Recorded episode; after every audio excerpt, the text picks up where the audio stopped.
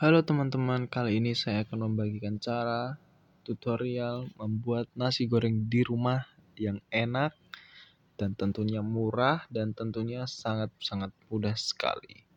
Oke, langkah pertama kita siapin bawang, garam, bawang merah, bawang putih, lalu kecap, dan tentunya nasi karena kita akan membuat nasi goreng.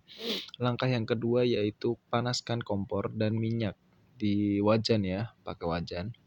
Nah, setelah panas, kita masukin bawang putih yang sudah kepotong-potong tadi, teman-teman. Bawang putih, bawang merah, lombok kalau punya ya.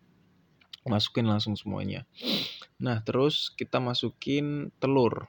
Telurnya langsung diceplok aja, diaduk-aduk. Mau dua, mau tiga, terserah. Itu selera kalian ya.